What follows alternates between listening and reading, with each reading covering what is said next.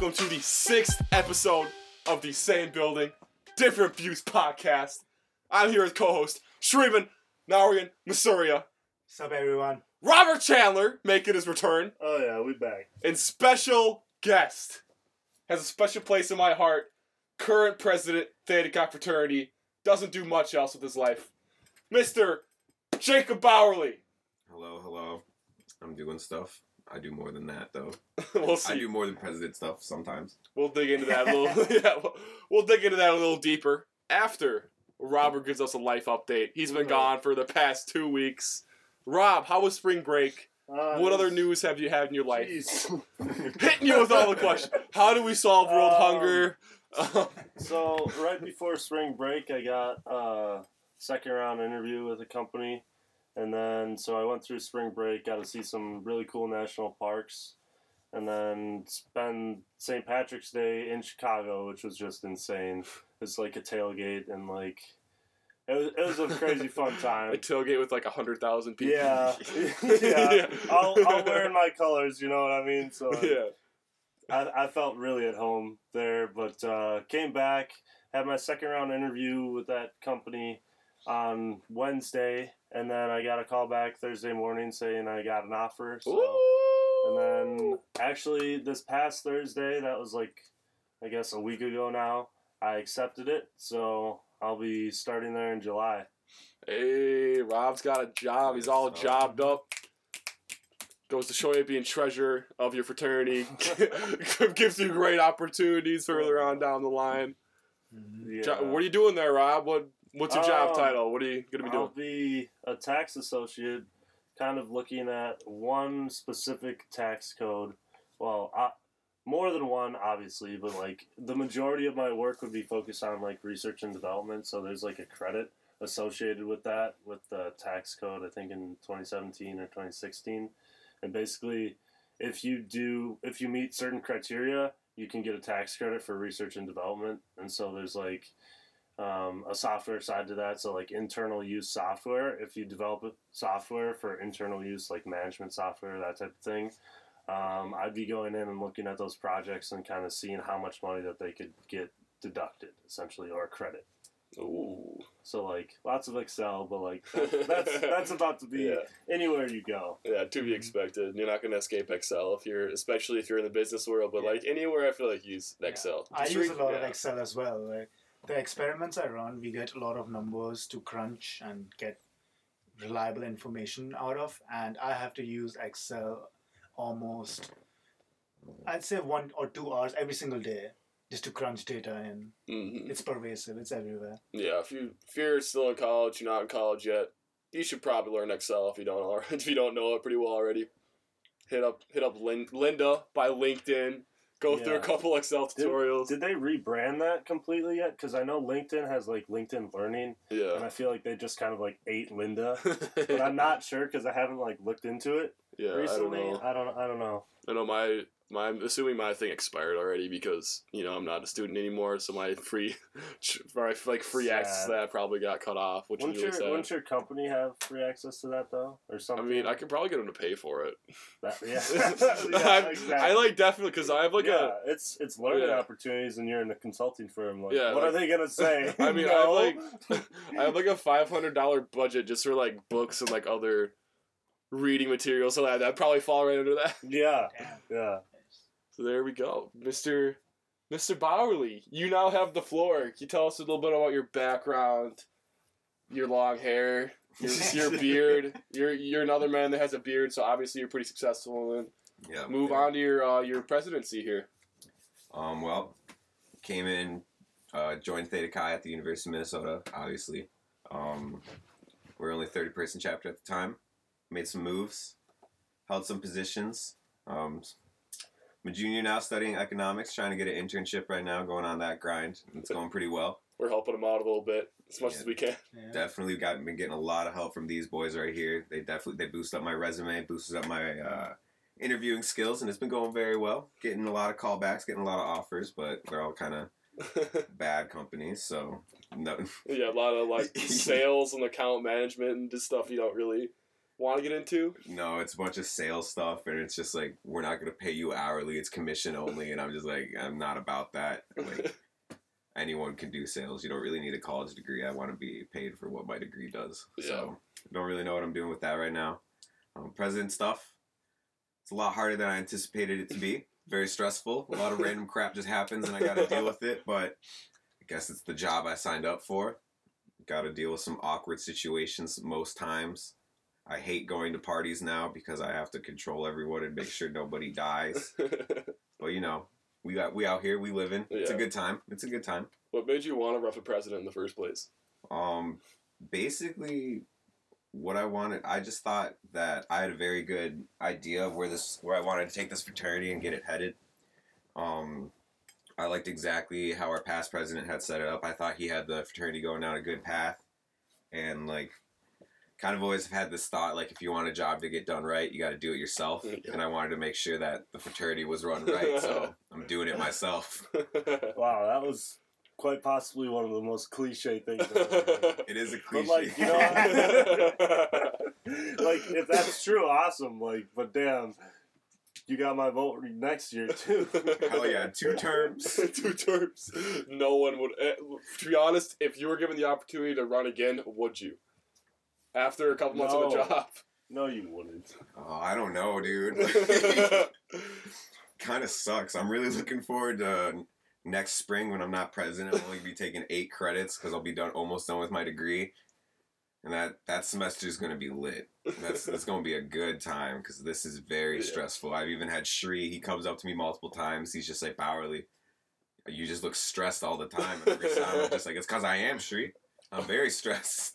But Well- probably, yeah, probably not. I would not run again, honestly. what is like? Well, you weren't Yeah. yesterday. This boy was drinking beer from the floor He was. yesterday. I had to, dude. People call out a Zamboni. I had a Zamboni. Took it for the squad. My team almost won until Obi came over and broke my oh. puzzle. Oh no. Oh, no. Last night was lit. So what? It was crazy. What kind of misconceptions did you have about being president, like before you got got elected to the position, and like now that you're actually in it, like what's what's different than what you expected? Honestly, I expected a lot more of like. I think I've told this to Rob too. I thought the fraternity was much more organized and like. Oh no! oh, that's no. See, that's that means we did a good job on our e boards. We looked like we had our shit together. No one does. Yeah, that's the thing. I was like, all right, everyone's gonna be focused. Like everyone, like the rest of my e board, when they gave their speeches, I was like, all right, I got a good squad behind me. We're Yeah. gonna get s- stuff done. Nobody does anything, No. and it's so hard. Like I'm now that I'm on the inside, I'm looking out. I'm just like, wow, I am so surprised this any of this can work. Welcome. yeah. No, see that's that's because obviously everyone else is really busy with like classes, with jobs and everything. But like they, in their positions, they can get by with not doing stuff. It's like, oh, we might not have any brotherhood events, or oh, we might not have any like social events. But like if the president doesn't do anything, that's terrible. If the treasurer doesn't do anything, like oh, mm-hmm. you're not paying rent this month. Like there's certain positions where you have to get stuff done. Oh yeah. But there's a lot where you can just you can slack and like no one's gonna complain too much. Oh, I know. Well, I think that's. slack Well, I personally think we are way beyond that point. Yeah. Like it's not We like should be. that. We it's I don't think it's been like this for the past two three years. At least since like the previous Brotherhood Social Philanthropy chairmans that you can get by without doing anything. Everyone criticizes you. Like Yeah. you're up there in the eyes. You have to speak at meeting. Like it's there for the entire fraternity to see what you've been working on. And honestly, if you don't put anything up on what you've been working on, people can tell and they're gonna point fingers. They're gonna ask. This is something that I've noticed personally.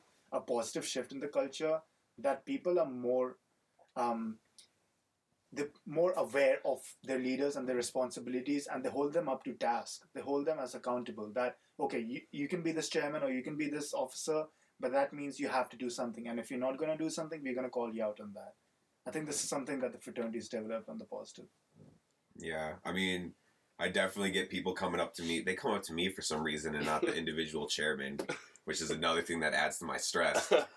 But like, they come up to me they're like, "Oh, I don't think this position's doing what they need to do," and I'm just like, "I agree, but like, why are you telling me? Why don't you tell them?" Like, it happens all the time. So what do you do to motivate the like the position holder to actually do their job? So basically, when I go into meeting, I, I like to do a little aggressive approach, and then I like to tone it down and be like, "Come on, guys, we're here. Let's let's let's work together." But basically, like I just go in there, kind of kind of tear into him for a little bit, and then I just get a little nice, and you know, just tell him, just be like, "I know it's hard. I got school. Like I'm trying to get a job. There's a lot of stuff going on in our lives, but like." You were elected for a reason. People saw stuff in you. You have a job to do. So like I can help you. Let's work through it and get stuff done. And usually they pick their stuff up after that. Yeah. Like, recently we had our secretary who was just slacking like crazy, and I had to have a sit down with them, and it all worked out well. So time out. Wally, you know this is gonna be. The, Oh, yeah. Like everyone's gonna listen to. oh this. yeah. I just He's calling that. him out. So We're not can cut. We're that. not cutting that. Nah. No. No, we're not cutting All right. Well, anyway, though, we talked to him. It was a productive conversation. Like I wasn't mean to him or anything. Like I just Yeah. talked to him and we sat down.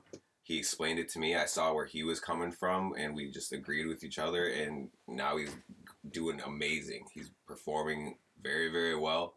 He's doing everything he needs to get done. I think it was just that getting into the rhythm of the position. I think everyone kind of struggled Yeah. doing that. I definitely struggled doing that at first, and I think everyone just getting into that groove and then just figuring it out from there. And that's where everyone's at now. It's going very well. yeah, and you're all still in your first semesters, holding your position. Just wait until the oh, fall. Oh yeah, I know. I Those know. last couple months where you're just like, please, I can't wait for November for elections to roll around. yeah, there's a couple of things you touched upon which really resonate with me and just make me think that a big part of my personal philosophy is that talk is cheap, and I don't trust words, I don't trust actions, but I trust patterns, and that's something that you have to be very aware of during elections, during speeches. That people are marketing themselves, they're saying stuff, and saying stuff is easy, but actually doing it and putting time in is hard. It's something they still have to do.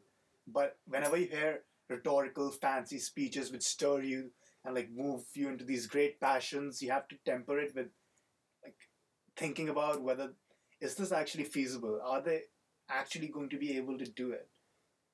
And that's another thing about the fraternity which I feel is more of a negative change.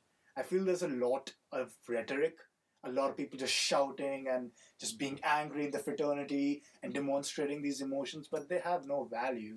It's just empty words, and like then they have these actions or incidents or this, this behavior which runs completely contrary to those elaborate moving speeches that they give at meetings, and it just exasperates me. Yeah, talk is talk, but you gotta walk the walk, and that's what matters.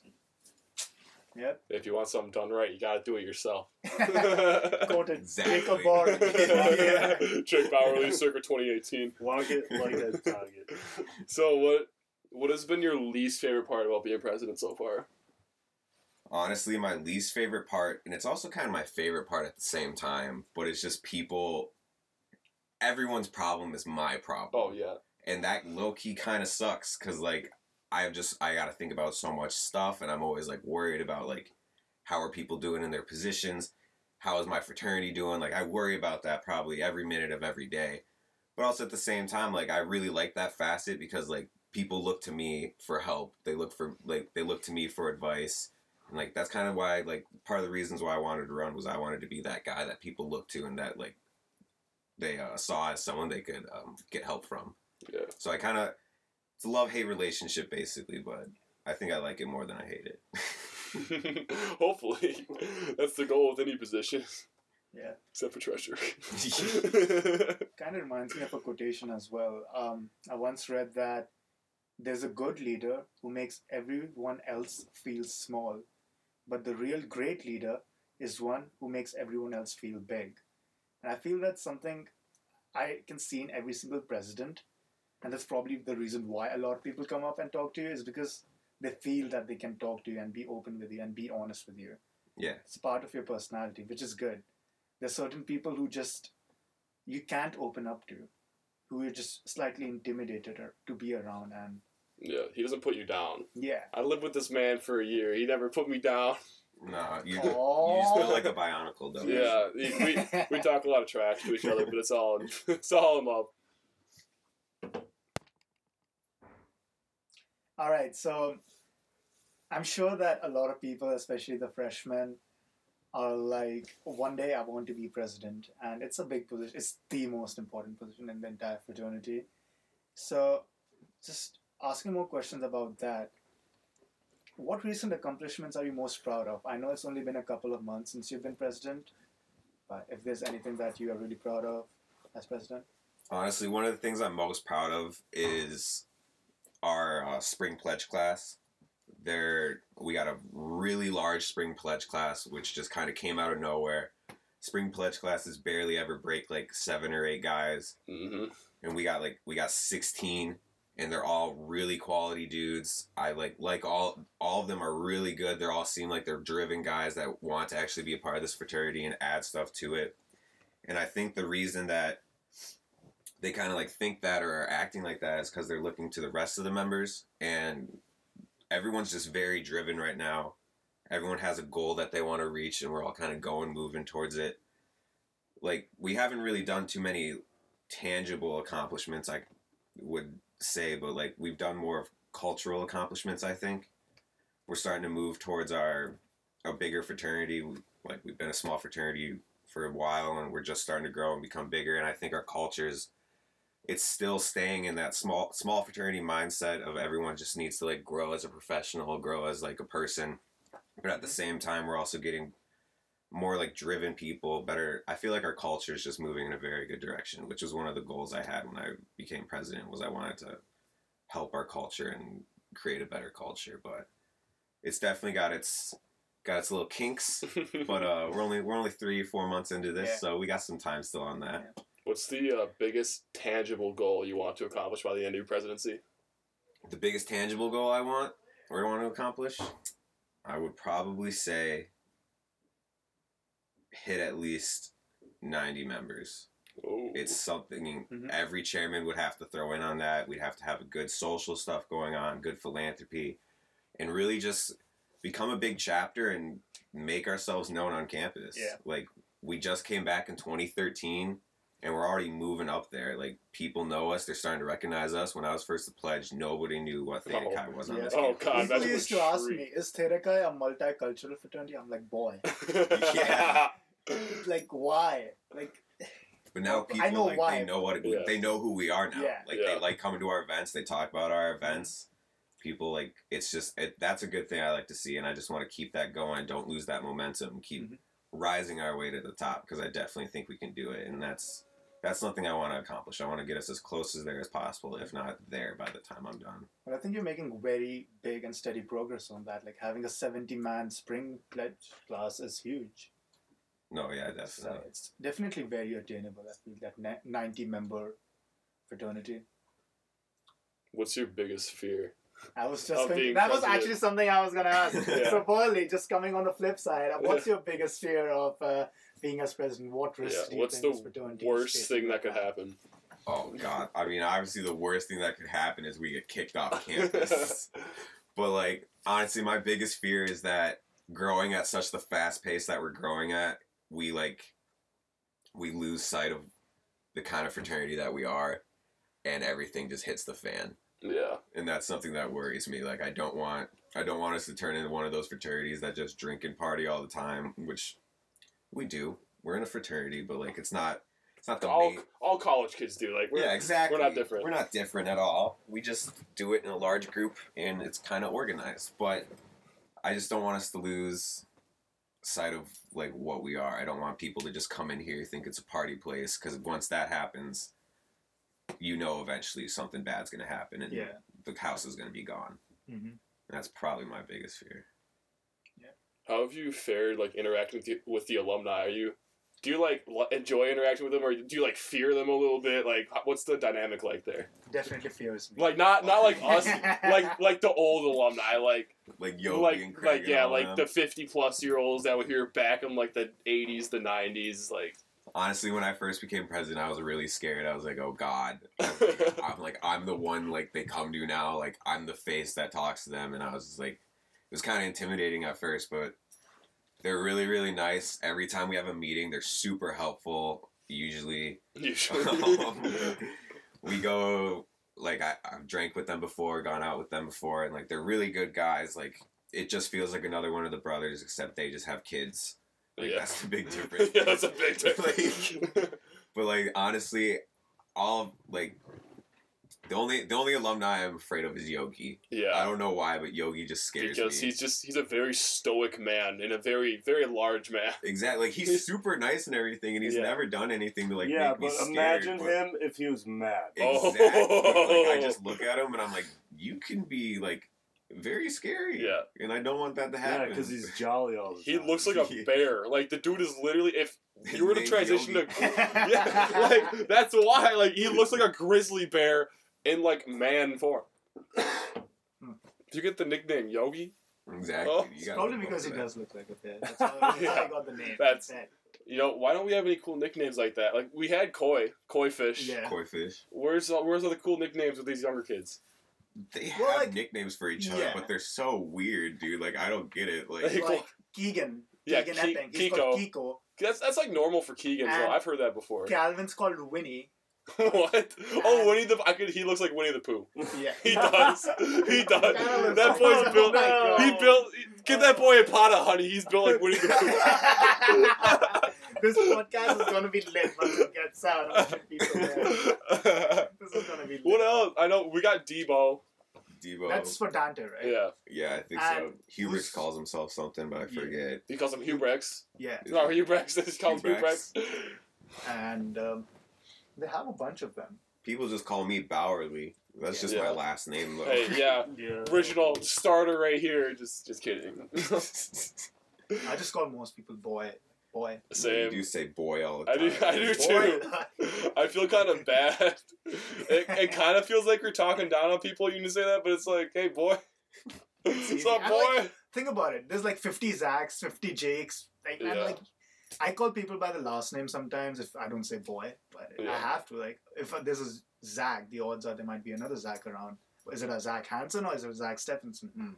Zach Wallace, Or Zach former president. Rep. Rest in peace. Rest in peace. Do you I'm contact sure he's Zach? alive and well. Yeah, he, No, he is alive. Don't worry about Zach. that. Zach graduated the same time me and Tree did, but he was he was former president and got the hell out of here as fast as he could. Yeah, He's he gone. booked off it. the He's gone. He earth. booked He's it. gone. I But that'd be remember cool. when I when I uh, the night I won the election as president, um, Zach he took me to his room, and he was like, Ooh, spicy. "Yeah," you know. But he was I like, know where this He's like, this is a president tradition right here, and he just pulls out a fifth of some like major laser brand Bacardi. oh, I remember. He's like, we're thinking finishing this tonight, and I was like, oh god. And that was a Monday ri- night, right? Yeah, it was a Monday night. I had French class at like 10 a.m. the next day. I was like, all right, well, and I was like, come on, man, I got class. He's like, too bad. And I was like, okay, fine. And then he, the entire night he just told me, he's like, you're gonna love this job, but you're also gonna fucking hate it. yeah. Oh my god. So if next semester when there's like prospective presidential candidates coming up and asking you for advice, what advice you can give them about the position? Oh, I'm gonna definitely tell them like you really got to make sure you want to do this. Like you really got to make sure you want to do this because it's not something that you can just go into, decide you don't like it, and then quit. Like some chairman, like we said earlier, like some of them, like they can little, they can slide a little bit on their work if they get some events going. They don't really have to go too hard. But president, you always got to be going hundred percent. And so like I just want to, I would basically tell them like make sure you are making this a commitment because it is a big commitment. You're going to be doing a lot. Make sure you actually want to do this and you don't just want to be like, oh, look at me, I'm the president. like, make sure you actually want to be president, knowing what that entails, what you have to do, because it's a huge role and it's going to kind of take you off your feet. So, what sort of person do you think is best qualified Yeah. to be president? I was gonna ask that too. I was gonna ask him, I was literally gonna ask him like the question you asked before. It's like we're reading each other. Great other's minds think alike, Shree. Yeah. Wow. After that, Honestly, though, honestly, the person who should be president, or like the type of person that should be a president, definitely should be someone that's willing to work hard, obviously. But I feel like that's kind of something with any job. That's any uh But I think the biggest thing is that you got to really be willing to work with anyone at any time. You have to be very like teamwork focused because a lot of it, like, you are the president, it all comes on you basically. But like the executive committee, the chairman, even the even just general members, like those are the guys that are actually going to get the things done and help you out. So you really got to be team focused, team oriented. Um, another thing, a big thing I think is being empathetic. Like listen to different perspectives. You can't be a closed-minded person. You have to be very open-minded. Like you can have the views you want, but if someone comes to you and tells you something, don't get stuck in your views. If they tell you something and it changes your mind, or like it even has that chance of making you think differently, let it let you think differently because you're gonna definitely need to do that. Hmm. How important is maturity being president?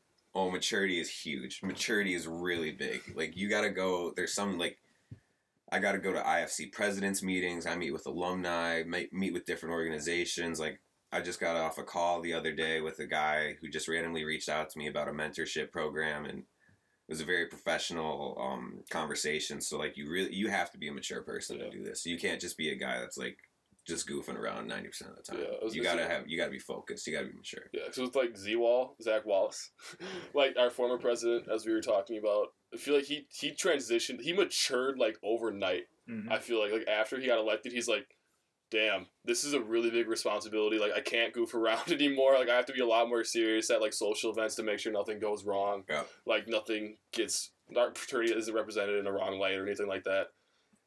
no, yeah, gotta- and even like, even at our parties that were or like any event, even if I'm not a sober monitor, I still like I think to myself, I'm like I can't get like drunk. Like I sip on a couple beers, but like I can't get Yeah. drunk because if anything happens, you're the one who's got to deal with it. So like you literally you gotta you're literally becoming a dad of Yeah. sixty college kids, That's a great way to put and it. it's insane because college kids They do dumb shit. they do dumb shit on a daily basis.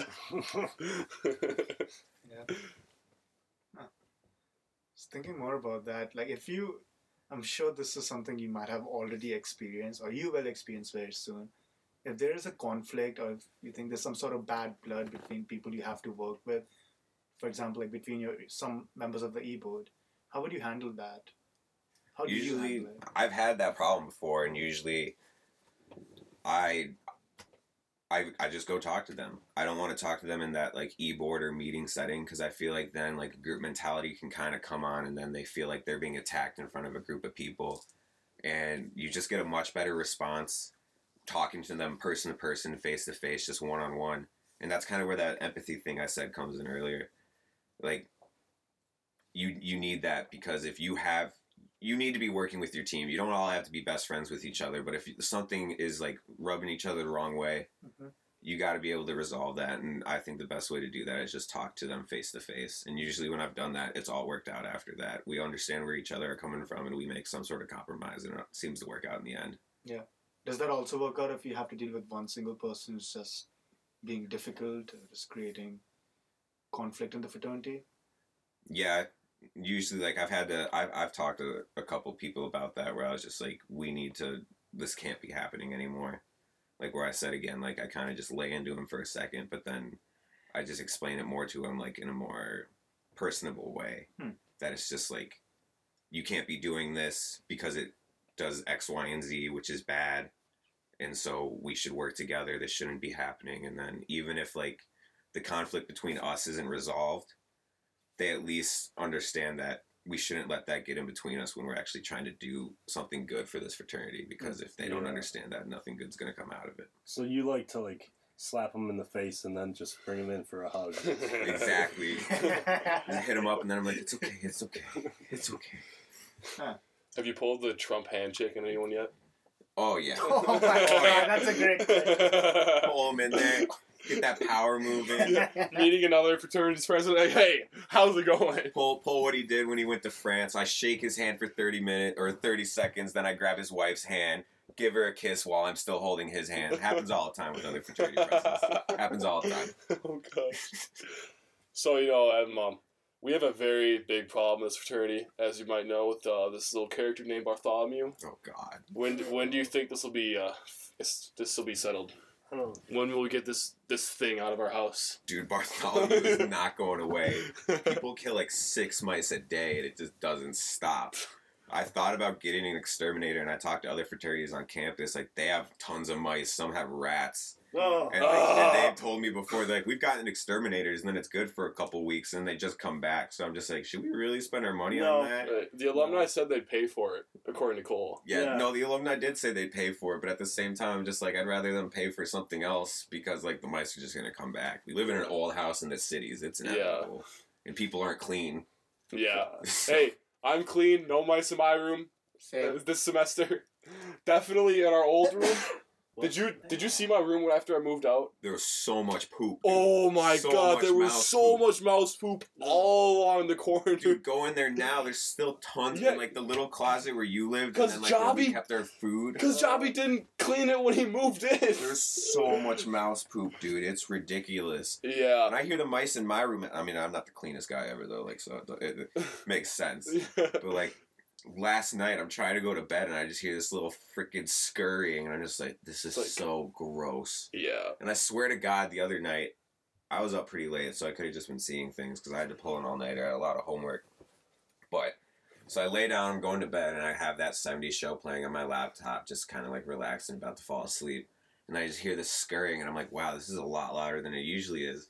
And so I look, I go to my desk, grab my phone, to get the flashlight to like see where the mouse is. And I swear to God, it was on my freaking laptop, which is like five feet away from my face. I just saw this oh! black thing move, and I was like, "Oh hell no!" I was like, "This is not happening." Oh like, no. we're gonna have multiple traps in my room. I'm doing a deep clean Sunday. That is Oh. my plan for tomorrow. Deep clean in my room.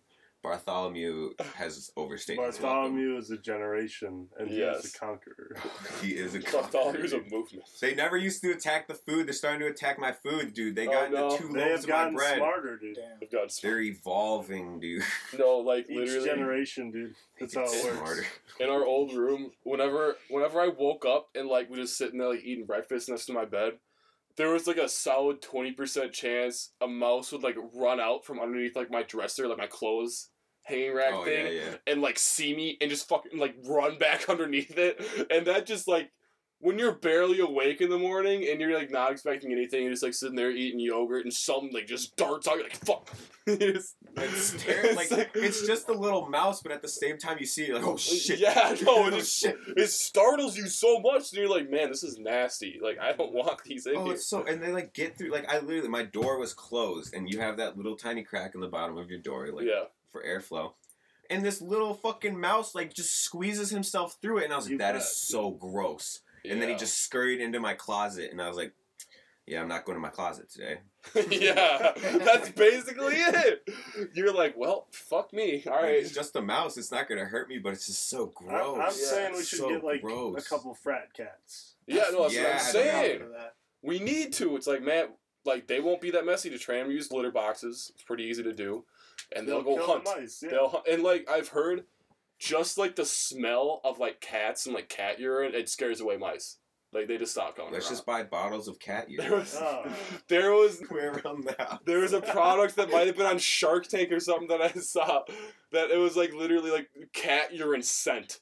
And you just like just like make it and then leave the tea bags around your room and the Yeah. mice won't let because they don't like peppermint and I tried that and that, that didn't fucking work. Yeah, I just no, had yeah, leave we- peppermint tea that was decaf. I never. Why would you buy decaf tea unless you're trying? Was go it to good? in July.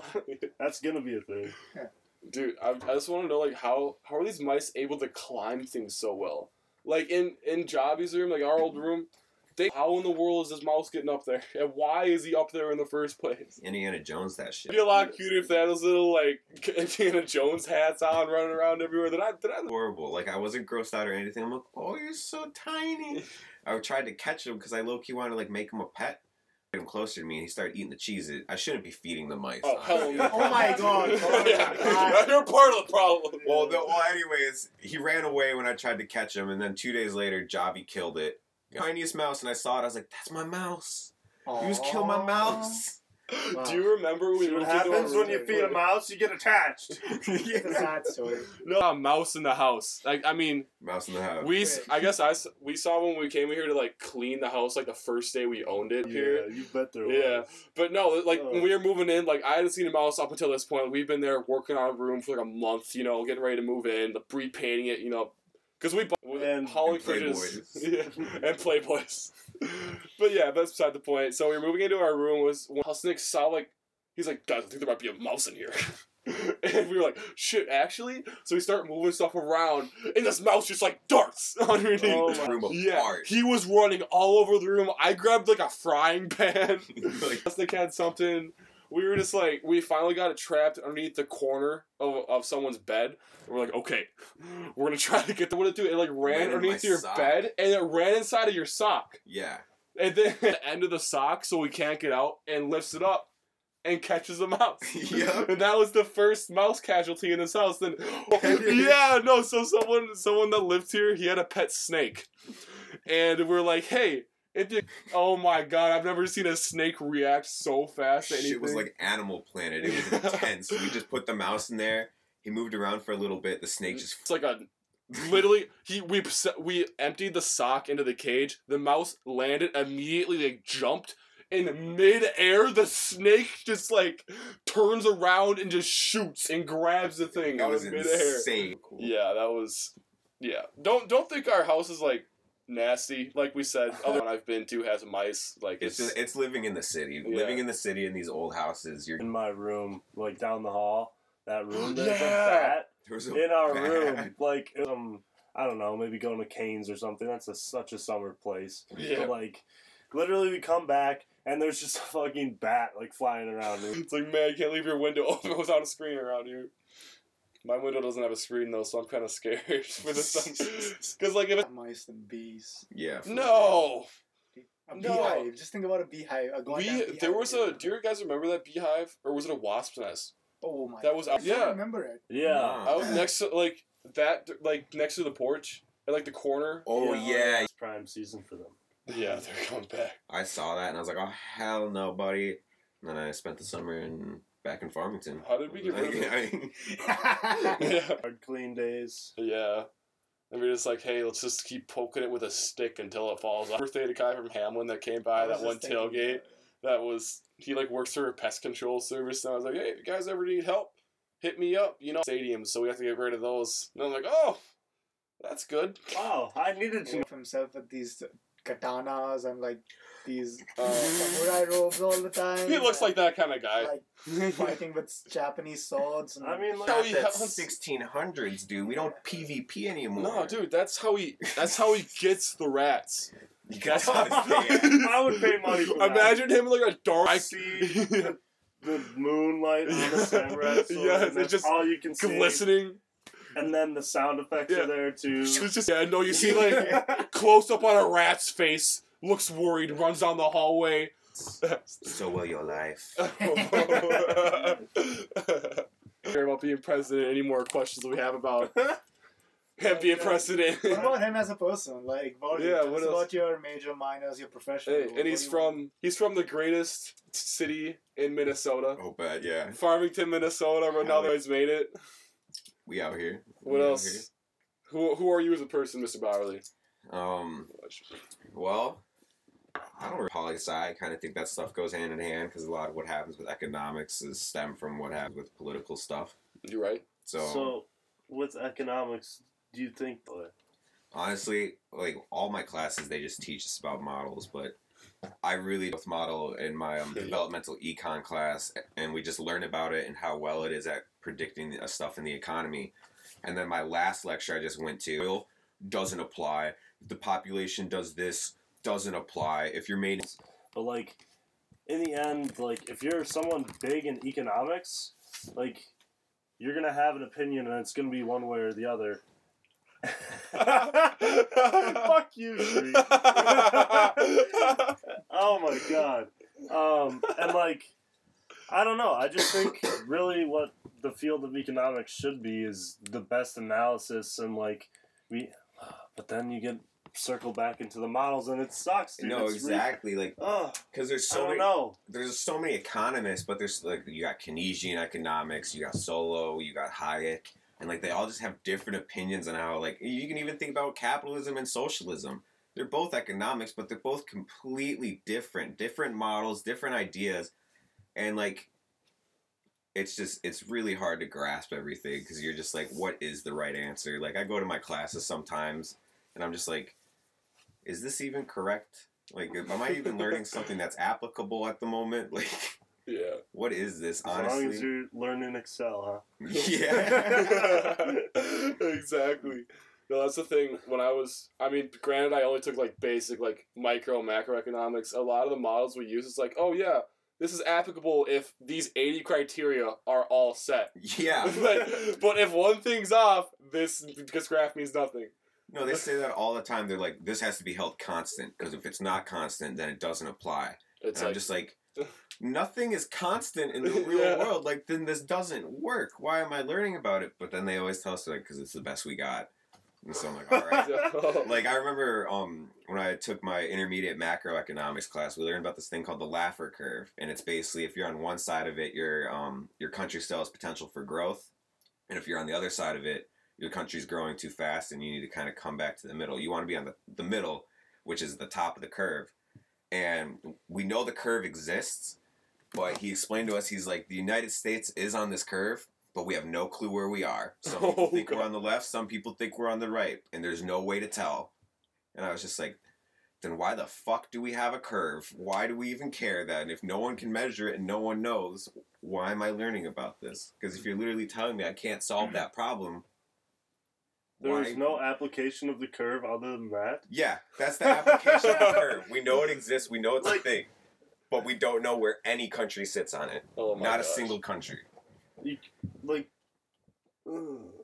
Yeah. So, I gotta- terrible. I got a question for you, Mr. Bauerle. Mm-hmm. So, as someone that may or may not support Mr. President Trump, Mm-hmm. and also being an economist, and you know, economists they generally, they basically always think tariffs are a bad thing. What do you think about President Trump's newly implemented tariffs? I mean, it's you got to think about it, and the Trump, the way Trump thinks about it, and Is that so- the correct way, though? Is that the correct way to think? Well, here's the thing. So he proposes these tariffs, and first of all, he doesn't even he doesn't impose them on our top steel traders. All our top steel traders were left out of these tariffs, so it really wouldn't have caused the trade war that all the liberals and everyone was worrying about, like CNN and all that. But so basically, when he made these tariffs, he left out all the people that um we actually work a lot with, and he basically just put it on the people that we only get a little steel from.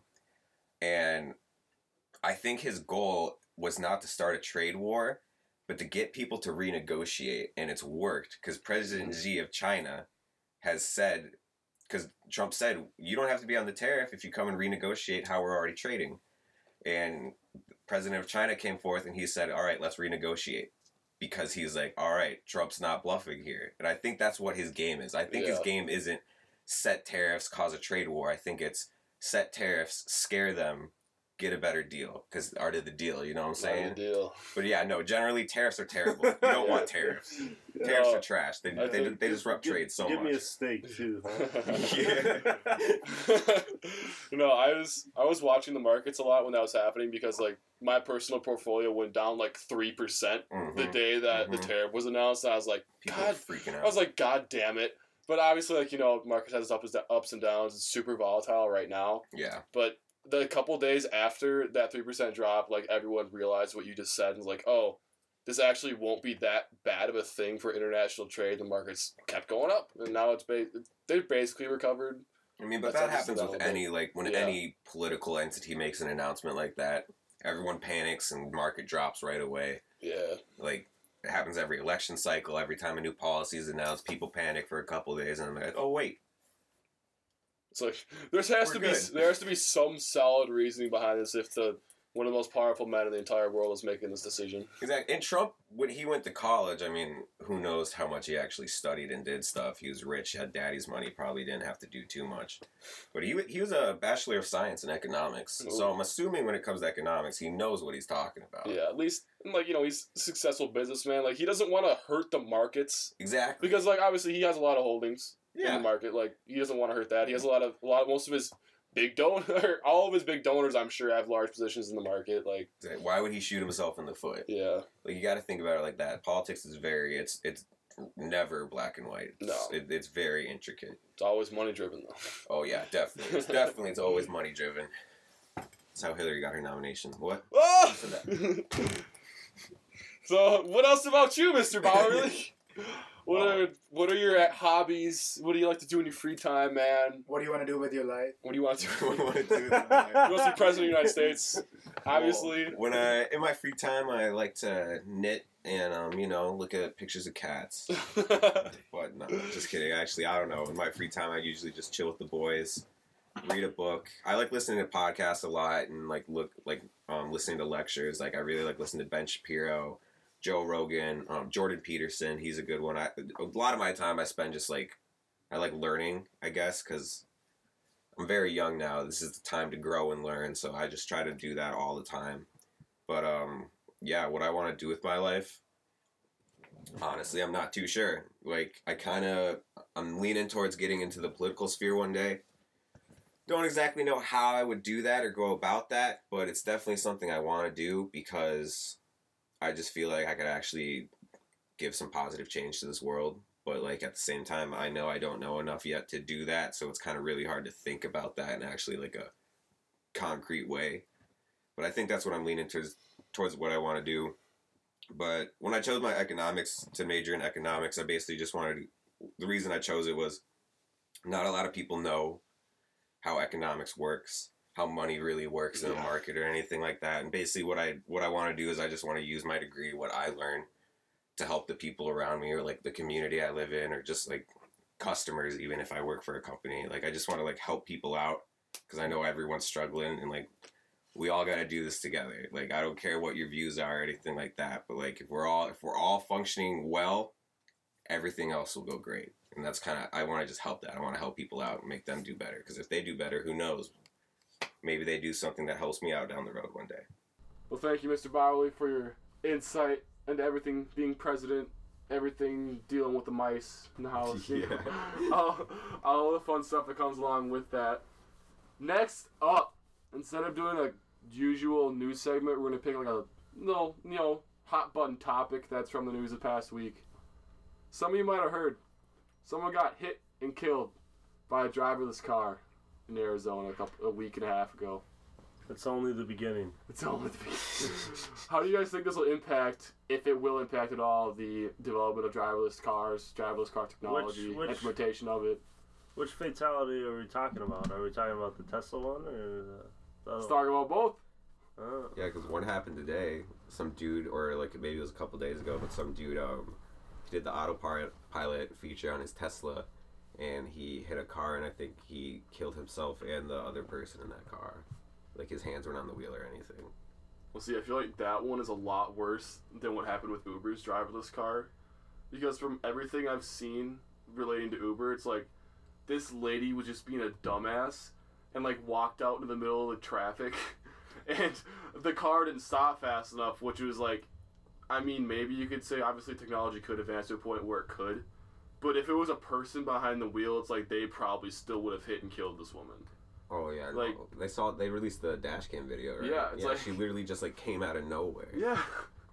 it's like I don't know, I feel like I would much rather trust a driverless car than like someone behind the wheel could be distracted, like jamming out to music, which I'm prone to do, and just being Yeah. distracted, is like being on their cell phone, talking I- to someone else or uh, something. It's like I, I di- I disagree. I think it's too f- too early in driverless car, um, like even creation and ideation. I guess yeah. the idea of it is just it's been around for a while, but like it's finally coming into fruition. And I think this is the time we need to be overly critical of driverless cars. Yeah. Like regardless of what you just said, dude. If we're not overly critical now, like there's gonna be flaws, and next thing you know, Tesla's gonna be recalling a fuck ton more Yeah. cars, and know, oh, that's just a You whole know- nother story. No, but, like, you know what I mean? Like Yeah, we 100%. have to be super critical because if we're not, like, then like next thing you know, you've got a bunch of faulty driverless cars. Yeah, this this is gonna sound super morbid, but this is something that mm, I don't think it was Elon Musk, but like some some executive, either Tesla or Uber, I can't remember what it was right now, but they said this accident will actually provide them with a lot of data that will help help them make the technology safer in the future. So I mean, these things, Sense, that makes sense. like these It things, sounds like they didn't yeah. talk to their publicist before Exactly. saying But, like, that. it- it's They're just true, like, though. we got so much data out of this It's death. like we But should be happy this woman died. but it, but it's true. Like they can figure Yeah, out what went like- wrong and help make it safer in the future. I said it way more elegantly. Yeah. yeah. Like, come on. It's like, come on, man. Why don't you work for Tesla? Yeah. You're the PR person.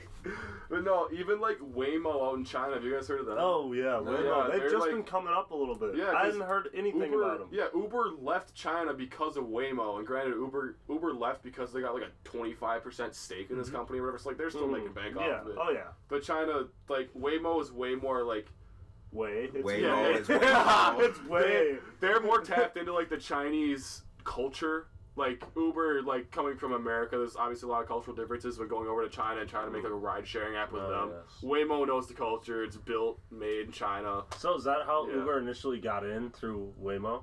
Yeah. And then Waymo just so. took their IP and was just like, hey! Yeah.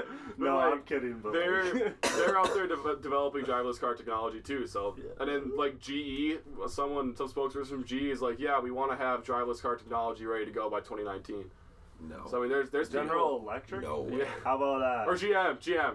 okay. Yeah, no, that, that- yeah, yeah, no, I get them confused. No, GM, Wow, not GE. that- okay, that, That you know like what? That makes turn. a lot more Yeah. sense. I was like, like I thought definitely G, GE was like retrenching a little bit because they've sold off like pieces Yeah. of their business that they're just like, wow, we can't maintain this. yeah, anymore. they're they're in a rebuilding mode right now. and you saying they them going into driverless cars like that would have been just like the most ridiculous like- extension. yeah, pivot, pivot, let's go.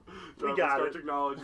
but no, there's a lot of different companies working on it, and I know I personally, I'm gonna try to not buy a car for as long as possible. I'm just gonna like, obviously I have the one I'm using right now, but I'm not gonna buy a new one for as long as possible because I'm just hoping within the next couple years I just won't have to drive anymore and just take it's Wow. like driverless Uber everywhere. That's a hot take right there. I'm just saying it's I'm gonna be a lot cheaper without having to pay the driver. My minivan still has a lot of miles. I it, know, that's I'll what I'm say saying. that. But like, I definitely first car I buy better be like a Tesla or like an Yeah. electric car if I buy one. And then yeah, I agree. Like you're good, but like, I agree that driverless cars and like you're not gonna need to own one and like public transit and all that stuff will increase. But you're gonna need to buy a car before that happens, dude. I know. you're I'm way just- too optimistic I'm just hoping so. You know, living in the city, not having to do too much. Yeah, but like, Obviously, for longer drives, just that'd be an just the way that the U.S. and like cities are made here, it's almost a necessity to have a car. Like, Yeah. yes, you can live in the city and not need one, but like if you're anywhere in suburbia, which is everywhere, Yeah. you need a car. In my opinion. I'm not comfortable with self-driving cars. That that it, it kind of sketches me out. That a computer is the one making those decisions. Like, like how does a computer know that? Like, say like someone's crossing the road, and the car has to veer off to not kill that person. I'm not comfortable with that car making the decision to either plow me into a tree, or kill someone. Like I'm much more comfortable with me making that decision. Do you know what I mean? Yeah. Like that it- car's gonna it- be making some interesting decisions, and I am not comfortable with that. Like AI it's in into general like fundamental creepy. ethical questions like and that's one of the things that they've had to deal with when they're coding these like cars is just like how do you make a decision between two impossible choices Exactly. Yeah. and it's just like that that's something that they're trying to figure out and like through algorithms and like machine learning like they're they're getting there but like obviously you still end up with like a few minor bugs that turn into deaths Minor bugs. That's Like- the thing, though, dude. Like the car, like, like it's gotta make those You're decisions. never gonna get as much scrutiny as the healthcare industry, though, or like medical devices. You're not. Like it's a it's a fucking car. Like if you don't see that when you're crossing the street and you're like, shit, maybe I should move. Maybe I should look both ways. You know that type of thing. And then like the driverless car, like it's a lot safer than like, and the traceback, and all like the code and stuff that they write. It's just like it's so much easier to get a driverless car than like a pacemaker that's slightly off. Because if you do that, you're actually killing someone right away. Yeah. Whereas a car, you're just kind of like separated. I don't know. It's just like to me, it's just creepy because like, like they gotta program the car. Like you were saying, they're making algorithms and all that stuff. And to make the car make those decisions, you have to tell it what the right and wrong answer is, and that part just creeps me out. Like someone out there is deciding what the right answer is in a specific situation where it's life or death, Yeah. and that's just that's you- that's kind of creepy. Do you understand that like computers are at a point where they can like teach themselves? Oh yeah, yeah, By doing like, essentially like a scientific almost test. Yeah. With like their environment or whatever. So like machine learning and that piece of it is a large part of like how driverless cars work, because they constantly are like reading data and Yeah. like seeing their surroundings, and then through like the algorithms that they have and like processing speed is going up and up, right? hmm Like they're only gonna get better. But like, is what it teaches itself the correct thing to be taught? Until it finds something that's contrary, yes, probably. Like, do you know what I mean? Like, what if the machine teaches itself to I mean, plow through when the I person? when I and say that you? like machine learning like artificial intelligence, like AI, like the code and like behind that. When I say it's like that, I'm I'm not saying that it's completely like the machine. You know what I mean? yeah, So yeah. like they follow the rules of the road and like, no, yeah, definitely. but like again, the ethics piece is like probably the toughest part, and that's where you get into almost like. No, that's a huge jump, but like I'm gonna say it anyway. Like dystopian things, right? Where you have Mhm. machines making decisions, right? And are they really like ethical or not? I, I don't. So that's the part that sketches me out because eventually, like, we're gonna get to that point where the machines have to make those type of decisions, and I don't know if I'm gonna be comfortable. You've with been that. watching too much Black Yeah. Mirror. yeah. Those little robot dogs around everywhere. Uh, like it's just gonna be it's creepy, dude. Hey, but right now you have those those ethical decisions where people are drinking and decide to get into their own cars and drive. Well, they're just dumbasses. Yeah. They're still endangering everyone else on the road, though. No, that's hundred percent true. They are.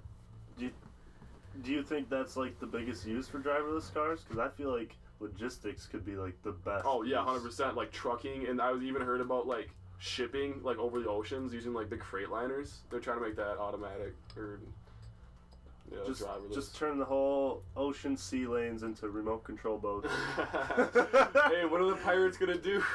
get get yourself a nice little like plane or blimp to float on and just control them all. yeah. It's kind of like a game of Tetris. Oh god, no! It's like you ever got, you guys ever went to the Mall of America and just play with those remote control boats on that little Oh pond? yeah, that's gonna those be are so that's fun. Shipping in That the was in. Camp Snoopy, wasn't it? Yeah. Yeah. Back when it was was Camp real. Snoopy, uh, Nickelodeon Universe. Oh god, what was the name? It was.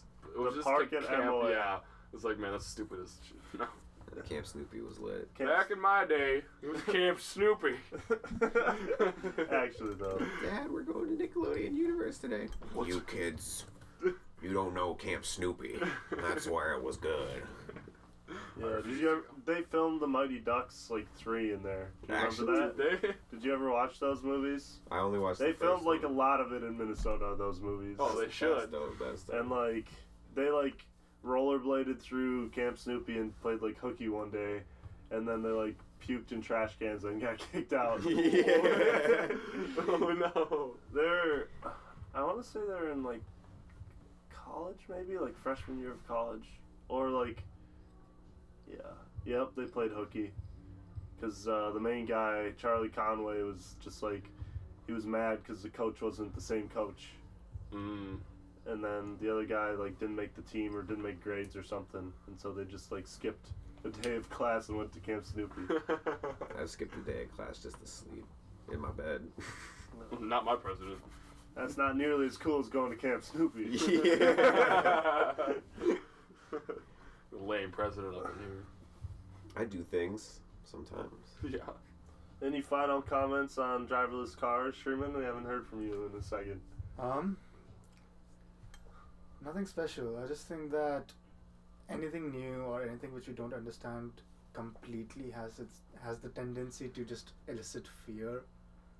But we need to understand that it's it's actually a psychological phenomena called cognitive closure. That when we don't have when we don't understand something completely, we tend to dismiss it or tend to belittle it or try to drift away from it. And I feel that's the thing with driverless cars, with AI, and all these revolutionary technologies that they will happen one day. Its benefits are immense, and there will be no stopping to it. It's just our own fear of our own potential and the things we can do with our mind that will be stopping us. Yeah. AI, Very well said, true. AI's kind of creepy, dude. Like, I don't know. AI yeah, is and he just yeah. explained why you think that. I do think it's creepy, but like, even some like people who are like leading the race in AI are just like, we should probably chill on this for a second. Like, Yeah. let's let's actually figure out what we're doing. Because I think it, what Shree said is hundred percent correct. Like, people are probably way of, like when the internet came around. You guys remember like Y two K and stuff when everyone was like, "Oh, the computers won't be able to switch over to 2000. The electrical grid's gonna go down." Da, da, da. Yeah, because they didn't have enough digits for the date. Yeah. Like it wasn't gonna work. Like People were they're just like, out. oh shit, we're actually here. Like that was literally the basis of everything that was running at the time. And so yeah, that was scary. They're like, about to it- lose like everything. It was just scary because we didn't understand it. It all worked out. I mean, it was fixed, yes. Exactly. That's what I'm saying though. Like it's just like I'm definitely really afraid of it now, but hopefully like they fix that because like I'm not trying to get killed by a robot, you know. Let's see. I'm like the complete opposite school of thoughts. Like I have full faith in like the people working behind this. They're a bunch of smart dudes, a bunch of different smart companies. They're gonna work it out. Like when mm-hmm. by the time it finally gets released to the public, like 99% of the bugs will get ironed out. Like it won't be dangerous. oh yeah, the Like, government won't let, don't won't let Yeah. them do any of that shit unless it's actually Yeah, like, it's gotta safe. be 100%. But like safe. also like, have you seen Planet of the Apes? How Yeah. easily things can go wrong. it's true. I see. I'm an optimist though, Rob. Yeah. Or creation of nukes Yeah. send what us about, into a what about war. like I Robot? hey man, then Will Smith will to come in to save us. Dude, no, there is um, I forget these two robots. I, I only know one of their names, but her name's Sophia, and she has like a male counterpart. and the male was, Yeah. like, She's a prototype. citizen of Saudi Arabia. Yeah, they gave her citizenship, and Yeah. she's an AI. But they had her. Um, I don't know if you guys saw this, but they had her debate what her prototype was, and she was just talking about how she like wants to learn from humans, and she likes humans a lot. And the guy was just like, he's like, you guys are inferior to us. You shouldn't be listen. We shouldn't be listening to you. You should be listening to us. And Sophia was like, stop, calm down. And he's like, Sophia, you know what I'm talking about. Don't act like you don't believe it either and like he was really aggressive and hated people but sophia didn't like that can go south quick like imagine if that dude was the supercomputer that ran like the us energy grid Just wait till they have quantum computers. yeah bro that shit is terrifying like what if one just teaches itself that like oh yeah we are superior why are we listening to this like sack of meat I feel like we always, as humans, we're not stupid. At least the people in power to make these decisions aren't stupid. We put in sail- fail-safe measures to protect us against this. yeah we definitely Like do. we're not just gonna like everyone's seen Terminator. Yeah. We're not gonna let that happen. we're not gonna put like one super powerful like AI in control of like our whole entire power I've grid been back. in front of our entire like military. Like that's just not gonna happen. I hope not. Or, like think uh, about it like this: What if we get AIs and drones and stuff, and we no longer put sh- soldiers on the ground? We just I start mean, using that's drones. already starting to. No, I'm talking about like battle, like people, like, androids fighting each other. Uh, Like that What does that change? 2. What does that change with war? Where do the It ethics changes of it into go? StarCraft 2, dude. You ever seen gameplay of that? Yes, I've, uh, yeah. Insane. but like it's scary, dude. It, I mean, it's it's very. I'm very excited to see where it's gonna go because it'd be lit to come home and I could just tell my house like, hey. I mean, Or you already can. You can already talk to your house and like change the temperature and do it. My dad got a freaking thermostat he can talk to and it changes the Dude, temperature the in our security house. flaw. You have to be careful with any of the things that you buy like that. I guess for us, most of us, it doesn't matter. But like, if you have literally, there's a casino that was hacked through a temperature, like internet-enabled temperature device on a fish tank, and they got robbed from that. Like, what? like literally, like Internet of Things is so cool and like internet enabled, Wi-Fi enabled, everything. Like I have, I have the Amazon device in my room, and like I've got two uh, plugs that like I can plug anything into, and then I voice command to turn them on and off, and it's really cool.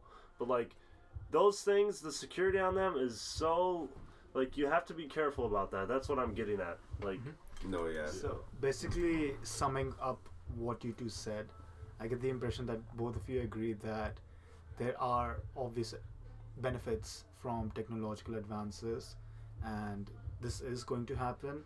However, our ad- understanding of these advances of these technological improvements should not lag behind these advances itself. yeah, Mhm. it should Like- be controlled advancement. Yeah. Mhm. Like we should understand the consequences and the benefits of what we are actually Yeah. working on and how it, it's going to impact society and us. So I feel like people are definitely doing that now. Yeah. Like they fully understand how powerful this technology is, and they they want to make sure it's not like too powerful for us to handle. Mm-hmm. Oh no, like Facebook had those two AIs and they started talking to each other and they couldn't Oh. understand how they were talking, so they turned it off. They're just like they think they think it got in a thought loop like sometimes the AIs can do that. They get in a loop where like they just keep saying the same thing back and forth to each other, and then they get confused, and they think that's what did it, but I- they don't know because they didn't know I what don't was know. saying. I read some like early reports on that when it was like really fresh, and I was just like, basically what I read is that they created their own language and were communicating. Yeah, like they I think they were too. communicating. Yeah, with that's each what I other heard as in So, well. their like- own language. That's, so like that's really cool. That's ske- It's Isn't cool. that cool? That's actually super cool. but like, turn it off. Yeah, it's no, like- turn it off. Because what if they're like, Stop Yo, working too hard. fuck these people, fuck these Yeah. humans. yeah. Oh gosh, can't wait till we all get replaced by AI. And we let the universal income. We don't gotta do anything. Be like, what was that movie where everyone was just fat as hell and like floating around? in Wall-E. space? Wall-E, Yeah. yeah, that's gonna be us. The trash compactor that saved the world. Hell yeah. well, there's already like, obviously like some basic jobs been taken over by AI already. Like one thing I've seen is there's actually like really well written AI or like programs that are journalists. So they write like super well like thought out sports paragraphs or something like they can have stuff out moments after the game ends. It's like a super long paragraph where like no one can tell the difference between that and something written by an actual sports writer. That's kind of cool. It sucks to be a sports writer. You don't got a job no more, but that's, Yeah, that's no. pretty cool. like, like they can program personality into these like bots, and like I don't know, it's, it's scary. I mean, you get enough data sets, you can do a lot Yeah, of things. like, you just the- have to know how to do it. Give them the know what I score mean? of the game. Give him a couple of the players' names. You like- just pull a bunch of articles from like wherever your source Yeah. is and like pull their personalities and next thing you know you have an algorithm and you insert this team it's like uh, Mad Libs. Gotta do some Mad Libs on here. oh god. We taught computers how to do Mad Libs. Hey. Oh boy. Themselves, the whole thing. They make the Mad Lib and then they fill it in. Yep. Sports journalism, computer generated. oh wait. Oh, Villanova won 95-79. Jeez. Okay. All right. Well, at least one team showed up. Yeah. Holy crap. Oh god. Yeah, well, fuck Kansas. All right. Yeah. RT. Any other thoughts? On the final floor or robots or what? Anything? Before well, we I guess we got Tank. the final coming up. We do, man. Michigan Nova. I want. I don't care actually. I want a good game. Skull Michigan. Got them winning it in my last bracket. That's decent. Trying to get my money back. I hate Michigan. I'm a Michigan State fan. R.I.P. Yeah, R.I.P. RIP real quick. Real quick. My, my bracket got busted like day four. Yeah. if you. All right. Well, that has been driverless car talk slash sports talk with the boys. Time to move into our Shark Tank segment. Bauerle, are you familiar with how our Shark Tank segment works? I've listened to the podcast a couple times, but I'm no expert. Oh, well, let me explain to you, sir. I have a list of five products slash like pitches that were either given on Shark Tank or complete bullshit. Uh, okay. I'm gonna I'm gonna give you an explanation, a description of the, the said product, and you're gonna tell me whether it's real or it's fake. Okay. That's all you got to do. All right. You know, all obviously right. give give your reasoning behind it, and you know, give us give us a solid answer. We'll tally up everyone's score at the end and see who wins. Oh, so you, so you're playing now too? yeah, huh? everyone's playing. Uh, I don't know if I like that. Oh, you're thinking you got some competition here, Rod? I'm thinking Shree and I got some history, and then you're just gonna oh, muddle do. it up. You do. That's because you don't actually know your score. all right, let, let's get into it. So first of all, we have a bird feeder that electrocutes squirrels. It's designed to keep those pesky squirrels away. No, no, hmm. no, no, no, That would be very weird now. I don't know, man. They kind of already have like bird feeders and stuff that are anti-squirrel. Like we have this one at my house. My parents have that when a squirrel gets on it, it spins really quick and it like whips the squirrel. off the What? Yeah. So like, like, I could totally see a- that being a thing, but I don't think PETA and everyone would be down with electrocuting It squirrels. never said it got accepted. Well, yeah, I'm gonna have to guess that that's a. Ooh. It's probably real. There's pretty. There's crazy people out there. Jake Polly with the first point of the day. That's a real pitch. obviously the investors weren't super into it because they had concerns about its ability to catch on with the public market. Yeah. but, but they actually on the show they demonstrated it by having Mark Cuban touch it and it zapped him. Oh, that's that's how it should be. yeah. So Bauerle one, Shree and Rob zero. So much for the season veterans. so this this next product is a candle made specifically for men with the scents that men enjoy. That was scents like pot roast, draft beer, Oh, barbecue. What do you guys think? I, like that's all sounds good, but if I wanted that, I would probably just go have said item. like I don't like I don't like candles. I don't need that shit. I understand why girls like them because like actually I really don't. but because like we smell nasty and they want to cover that up. but like but like I said, I, I would rather just have those things. I don't know. I'd say yes, though. It seems like it's possible. Uh, I, I want to say no. I'm, There's a market for so many stupid shit. I would say like this doesn't seem as far fetched. I feel like someone, some dumbass would definitely think Yeah. that's a good idea, but I'm on the same page as Rob. I don't think it's real because I don't think any man would buy that. Be like, oh, I want my room to smell like beer. I just have a fucking beer. Hey, what Yeah. if you're a recovering alcoholic? Oh. Say that's the only way I can get my fix is the scent. Oh, Australia! Boy, This is a real product. It also comes with aromas such as football, golf course, and popcorn. What is football? Hey, smell? popcorn. He said popcorn hits home. football is just very smelly, very sweaty, some dirt. and Golf is fresh, fresh cut grass. yeah, I I don't buy know. that one. But And no, the he said- one. I'm with you on the popcorn. Popcorn's Guess- great. No, I would rather have popcorn anytime I smell it. Guess Yes. what he said. Guess what he said was his best spell, best selling smell though. It's not one I've mentioned already. It's not one you've mentioned, but it's something men like. Fresh and clean. socks. Socks. That's closer than socks? what, that's closer than what Dry Rob said. cleaning. It's something The nasty. pine tree. It's something nasty. Something nasty that like Body not- odor. Close. Armpit smell. Close. Locker room. No, it's something personal. Like Okay, Dick. just tell us. close, very close. Other side. Think of- Ass. Cool, very close. What Butt comes smell. Poop. farts? Farts. Is- damn. Why So- would you buy a candle that smelled like farts? I don't know. That defeats the purpose. And that's what the shark said because I didn't invest in it. Ugh. so Bauerle won, Shree won, Rob zero. Damn. That was Damn. so dramatic. We played two points. Yeah. Jeez. Hey, now's your chance, Rob. So this next one was a generator that contains a vortex chamber that harnesses the Earth's rotation to create e- electricity, and its byproduct is supposedly gold. That's completely no. That's unrealistic. I think yes. Rob said, I'm all in.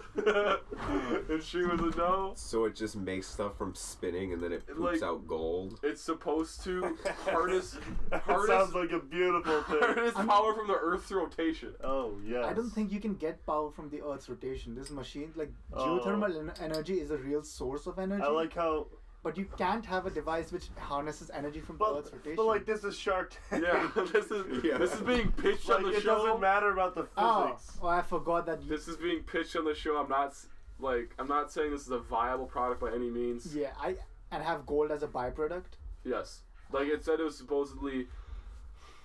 no, I just don't. go. Yeah, I don't think it's a. I think I don't think it was pitched at Shark Tank. Okay. No. Yeah, I agree. I'm better.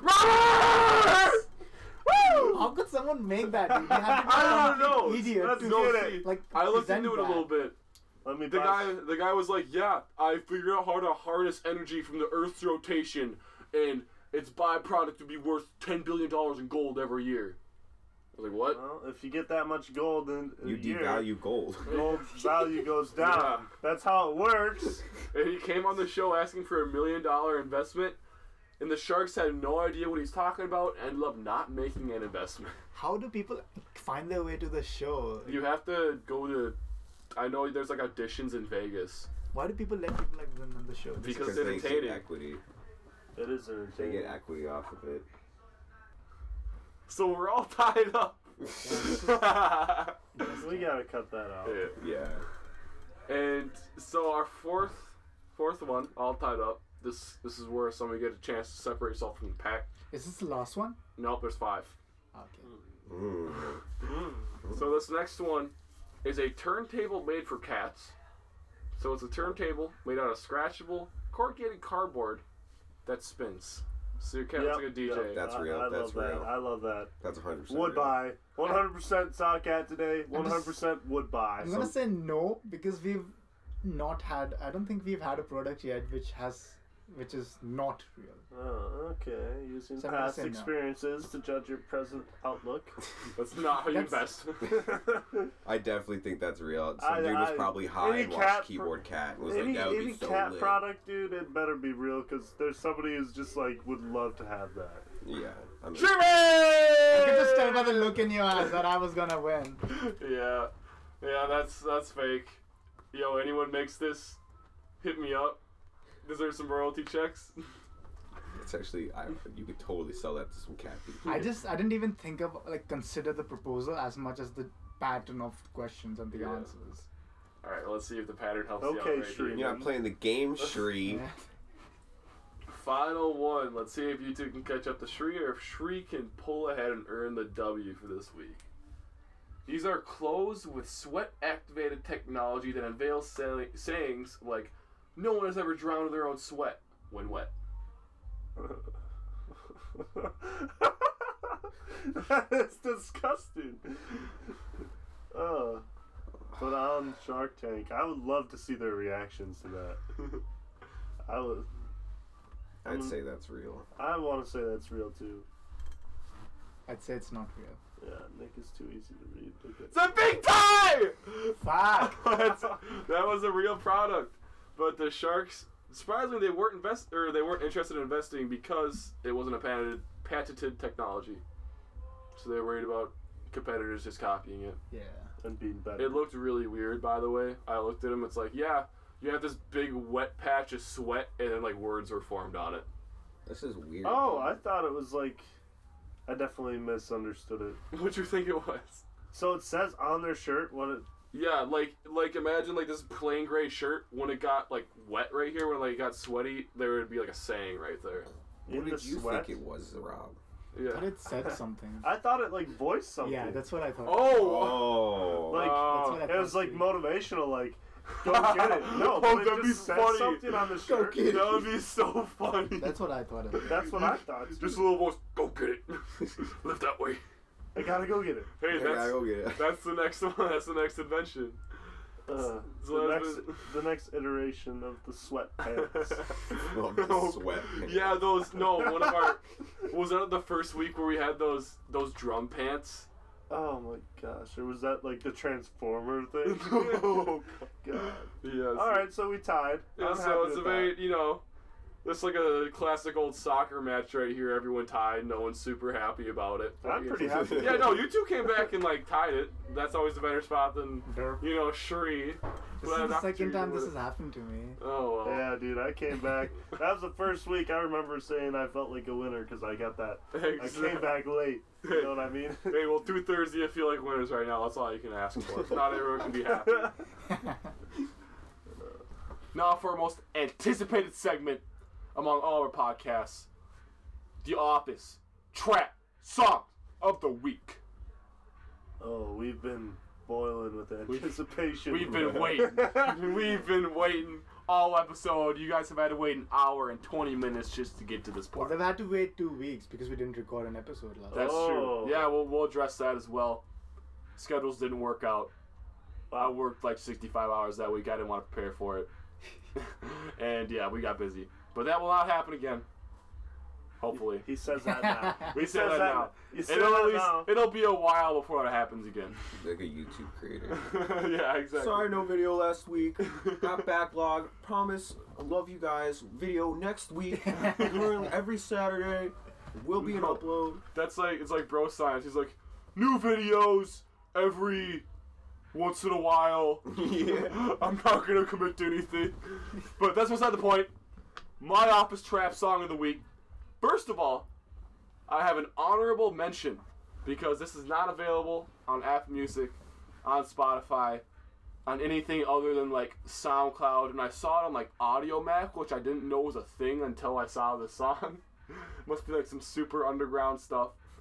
But it's the remix, or I don't even know if I want to call it remix. It's like one of the original versions of Father Stretch My Hands Part 1 by Kanye West. But it's featuring Kendrick Lamar Wow. and you can tell, you, like if you've ever if you listen to Father Stretch My Hands Part One, you know what kind of vibe that song gives off, and this other this Kendrick version it uses a very similar beat and it has the same feeling to it, but Kendrick adds just a different element as you know like Kendrick's an extremely gifted artist, extremely gifted rapper, so he he completely transformed the track into something different, and I don't know I've just been jamming out to that. It dropped like a week and a half ago still not still not old to me so obviously it's a great tune.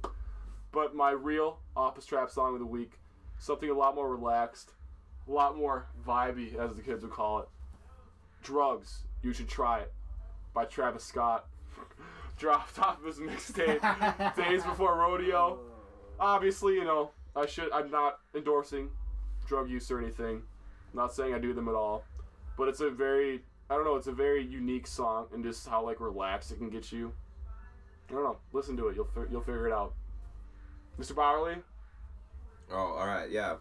So, um, my uh, office trap song of the week comes from a um, kind of a throwback band, but they're not throwback. They're new, Ooh. up and coming. They're all between 20, 22 years old. They come from northern Michigan.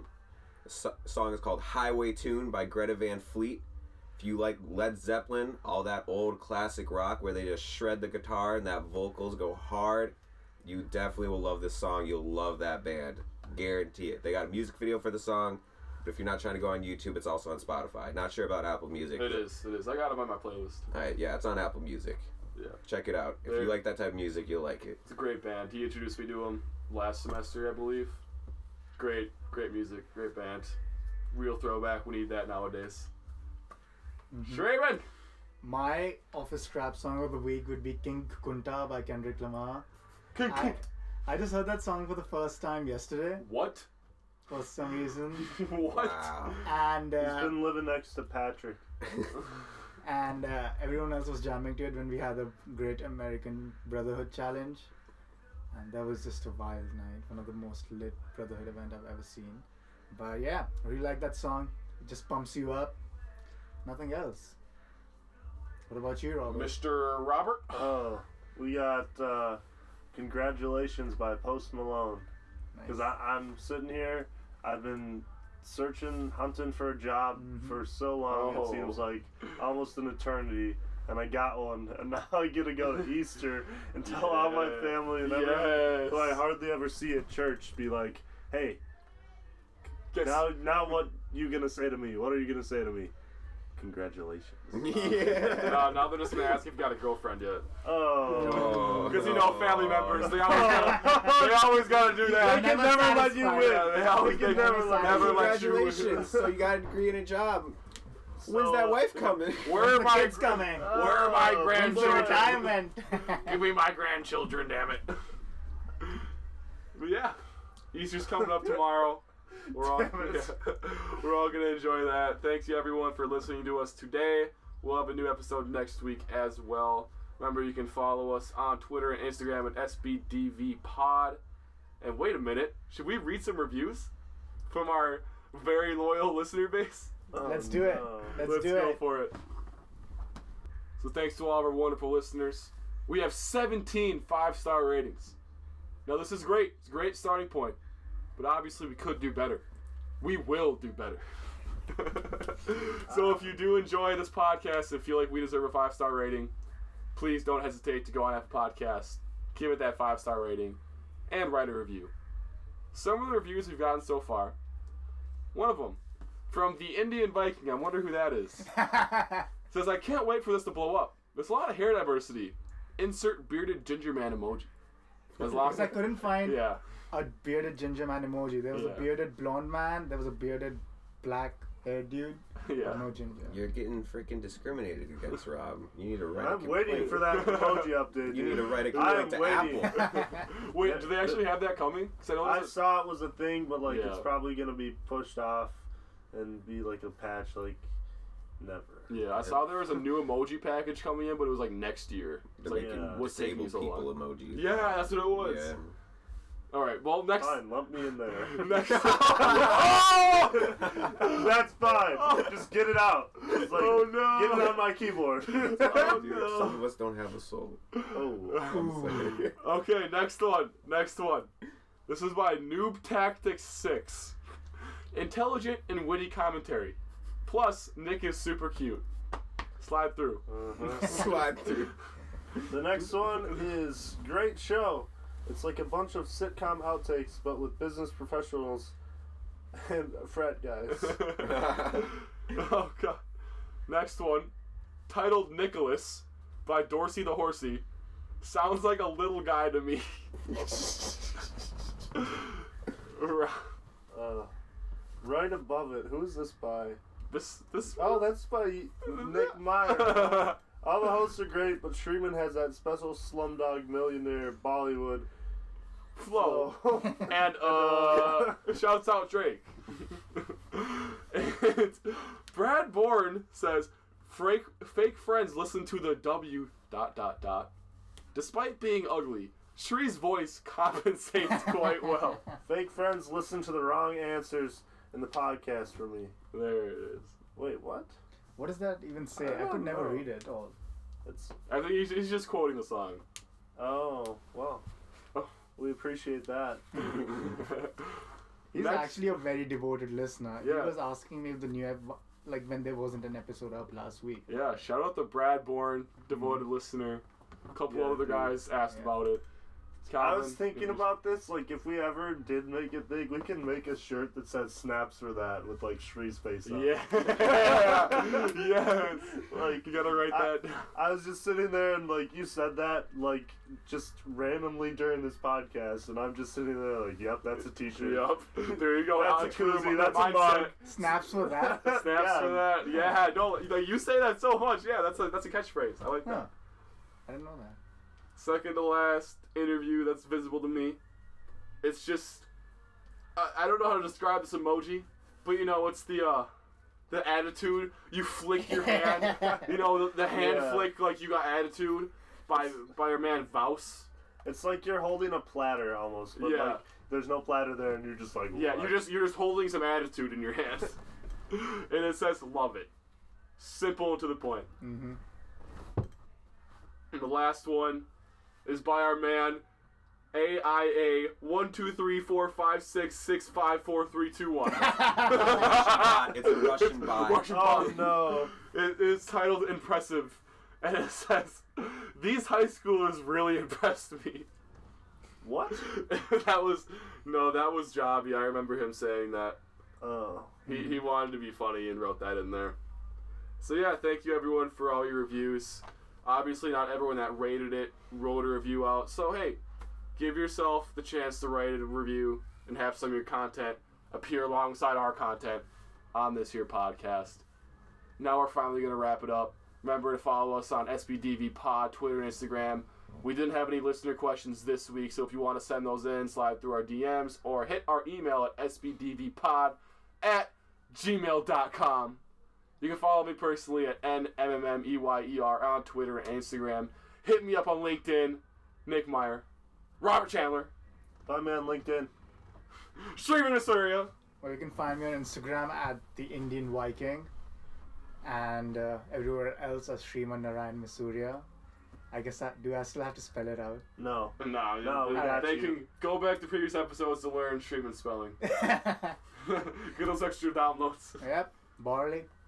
Yep, find me on LinkedIn, Jake Bauerle, Instagram and Twitter at LL Cool Jake. Hit me up there. Got some good content. You'll like it. Follow Third Fraternity at uh, Third Human. Oh yeah. on Oh, yeah. Instagram. and no, yeah, thank you guys for listening this week. We'll have some more fresh takes for you next week. Skirt. Peace.